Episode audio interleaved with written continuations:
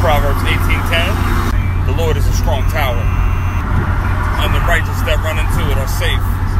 I'm not saying run into the word and seek absolute protection. If you're not helping yourself, if you're not ready for the fight of a lifetime, if you're not going to persevere and you're not going to be consistent, these places of safety do not exist for you. You can't do one great, grandiose, amazing thing and expect to be taken under the wing of whomever. Sometimes it's not just your actions. Sometimes it's not just the content of your character. At times it's an amalgamation of both. None of it is not work. So remember, you're blessed and highly favored. Good day on this Monday.